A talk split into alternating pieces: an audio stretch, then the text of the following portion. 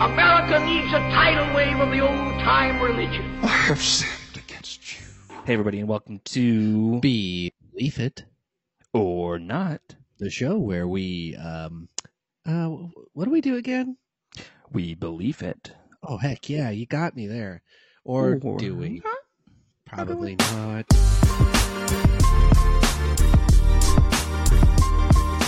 Hi, guys. We're your hosts, Jillian, and Kaylin, and this is Teach Me How to Adult. a podcast on all the things you never learned growing up.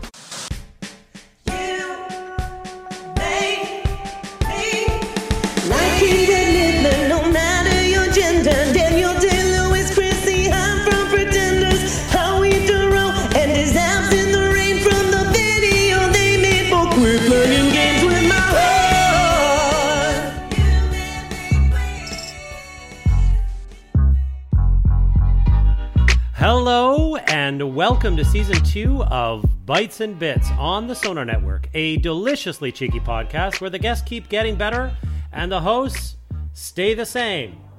Hosted by Believe it or not, Teach Me How to Adult, You Made Me Queer, and Bites and Bits are just a handful of the podcasts nominated for Canadian Podcast Awards this year. The fifth annual awards are now open for voting to Canadian podcasters. Broadcast Dialogue caught up with John Lashinsky, chair of PodCamp Toronto, which is behind the CPAs. On this episode of the podcast, we talk about some of the nominees, the future of PodCamp TO, and more. Hi, I'm uh, John Lashinsky. I'm the chair of PodCamp Toronto and the Canadian Podcast Awards. I guess I sort of fell into this. It was through a meetup group in London, Ontario, uh, a geek dinner where I met a couple of guys, uh, Bill Dees and Will Spatzel, who were really into podcasting. They had uh, a podcasting app that they were building called Castroller, and from there, I sort of got involved with you know the podcast community through them, PodCamp London, and then I moved to Toronto, and then PodCamp Toronto. I got involved with helping them with their website, and then eventually I just sort of ended up taking over. Uh, the people running it for the first couple of years decided they wanted to do other things, and uh, no one else was stepping up, so I sort of took over. From there, we've tried to expand it to things like the Canadian Podcast Awards to help promote the Canadian content in the podcasting community. So, PodCamp Toronto has been on hiatus since February of 2020. But for those who don't know, tell us what the event is all about and what its future looks like right now. So, PodCamps are an, a, a series of events that are held around the world. They are called unconferences, which you can sort of think of as like crowdsourced uh, conferences.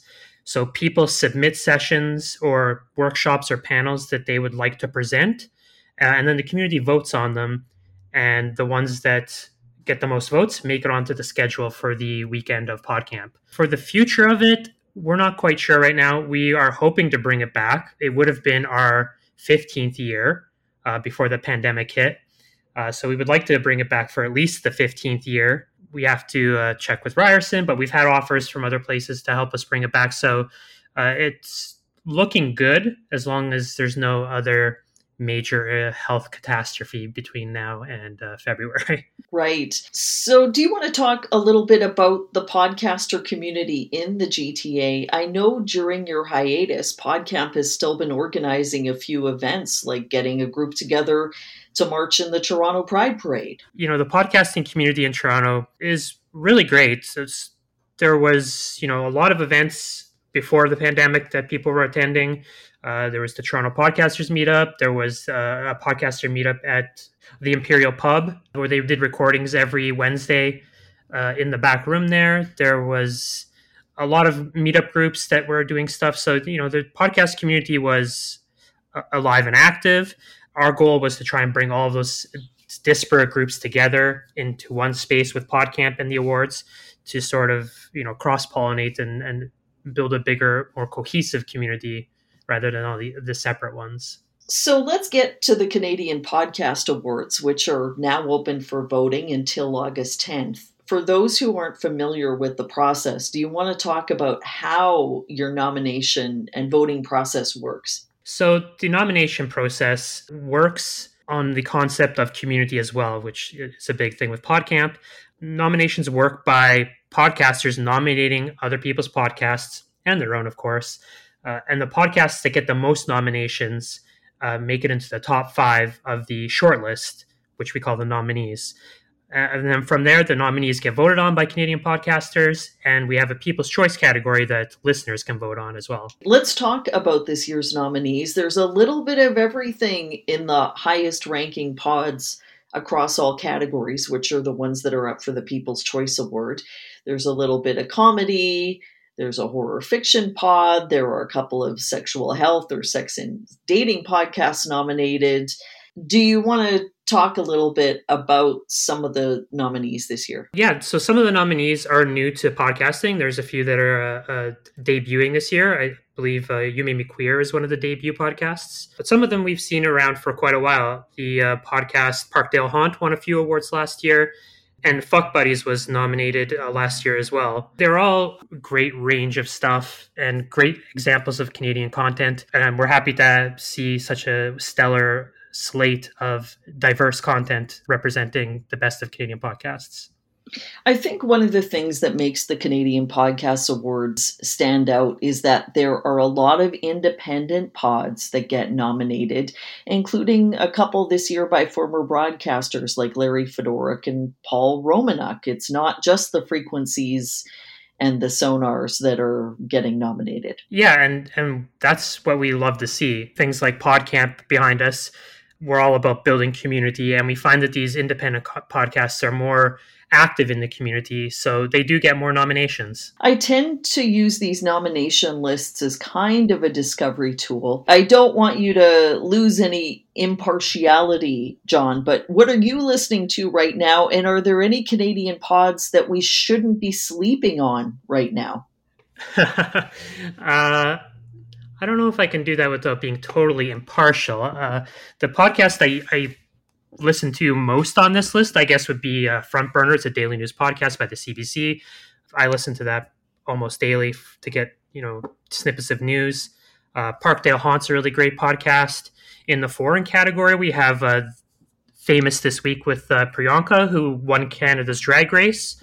Uh, but the podcast is produced in the United States, so she ended up in the foreign category. Uh, that's also a great podcast.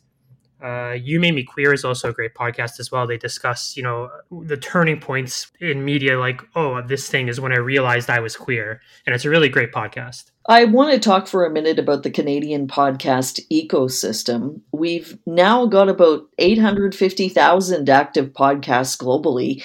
Do you want to talk about discoverability and some of the other issues that podcasters are grappling with, like effective monetization? Are these things that, you know, your community actively talks about? The discoverability issue, I think, is a hard one for us as well yeah, you know, we have over we have like around a thousand podcasts in the directory and 300 more waiting to be approved to be put in the directory right now. So every year we find that there's podcasts who are like oh i didn't know about this award. Why wasn't i nominated? And you know we're bringing more of those people on board. So even for us it's hard to be discovered. And i would say that's the goes for canadian podcasts in general as well. You know it's hard to be discovered uh, when there's so many podcasts out there. So you really have to have like a, a good, unique sound and uh, idea to really break through the noise. In terms of monetization, we don't really focus too much on that because we are more of a grassroots organization. So the stuff like monetization and ad sales and stuff is something we don't particularly like to focus on.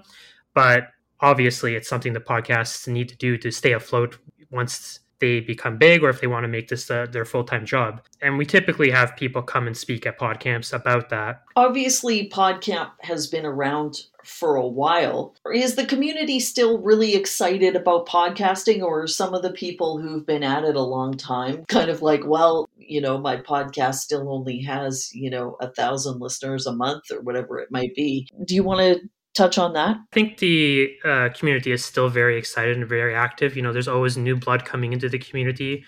and it's great to see. We have our older uh, members or legacy members who've been there since the beginning who are still just as excited about it uh, and still coming to meetups and still uh, mentoring the new generation. So that's also lovely to see. So, if you're a, a, Canadian podcaster, John, and you want to register as a voter with the awards, is it too late to do that this year? No, you can uh, still register with us and vote in the awards and decide who wins the awards this year. Uh, all you have to do is sign up and be a Canadian and have a podcast. So, when will the winners be announced? Uh, we're looking to do it in the fall. We have a, a live stream that we did last year, so we're going to replicate that this year. Uh, hopefully, in the future, we can go back to in person uh, award ceremonies, but for now, we're going to keep it simple and go with the uh, online ceremony. So, hopefully, in the fall. And you also have an event coming up at the end of August. Yes, we are going to be at uh, Fan Expo in the Podcast Alley section, uh, and we'll be doing some live shows and uh, panels about podcasting while we're there. Our booth will have the trophy that people can come take pictures with. Uh, and we'll also have podcasters who've been nominated or won uh, sitting at our booth doing meet and greets with their fans. And are there fans? Oh, yes, of course. There's lots of fans. For the People's Choice Awards, uh, we usually get thousands of votes uh, for podcasts. So, you know, there's a big audience out there in Canada for podcasts and uh, especially Canadian content. That's great to hear. Is there a note you want to close on, John? You know, it's been great to be part of the Canadian podcasting community for all these years. And we're really excited about the awards and, and what's coming in the future with them. And hopefully bringing back PodCamp Toronto. And we hope to see everyone at Fan Expo. Where can people go to find out more about PodCamp and the Canadian Podcast Awards? Uh, they can go to uh, podcamptoronto.com or canpodawards.ca. Thanks so much for joining us, John. Thank you.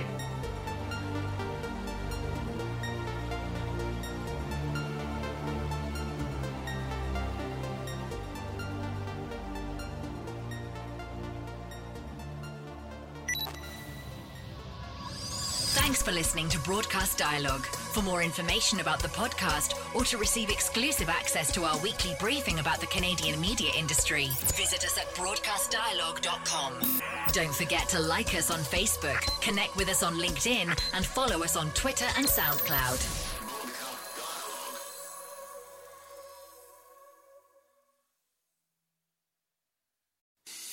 I'm Matt Cundill, host of the Sound Off Podcast, the show about podcast and broadcast.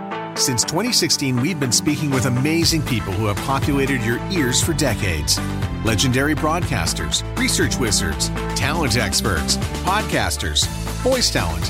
Almost 400 stories, all for free. Subscribe or follow the Sound Off Podcast on Apple Podcasts, Spotify, Amazon Music, or at soundoffpodcast.com.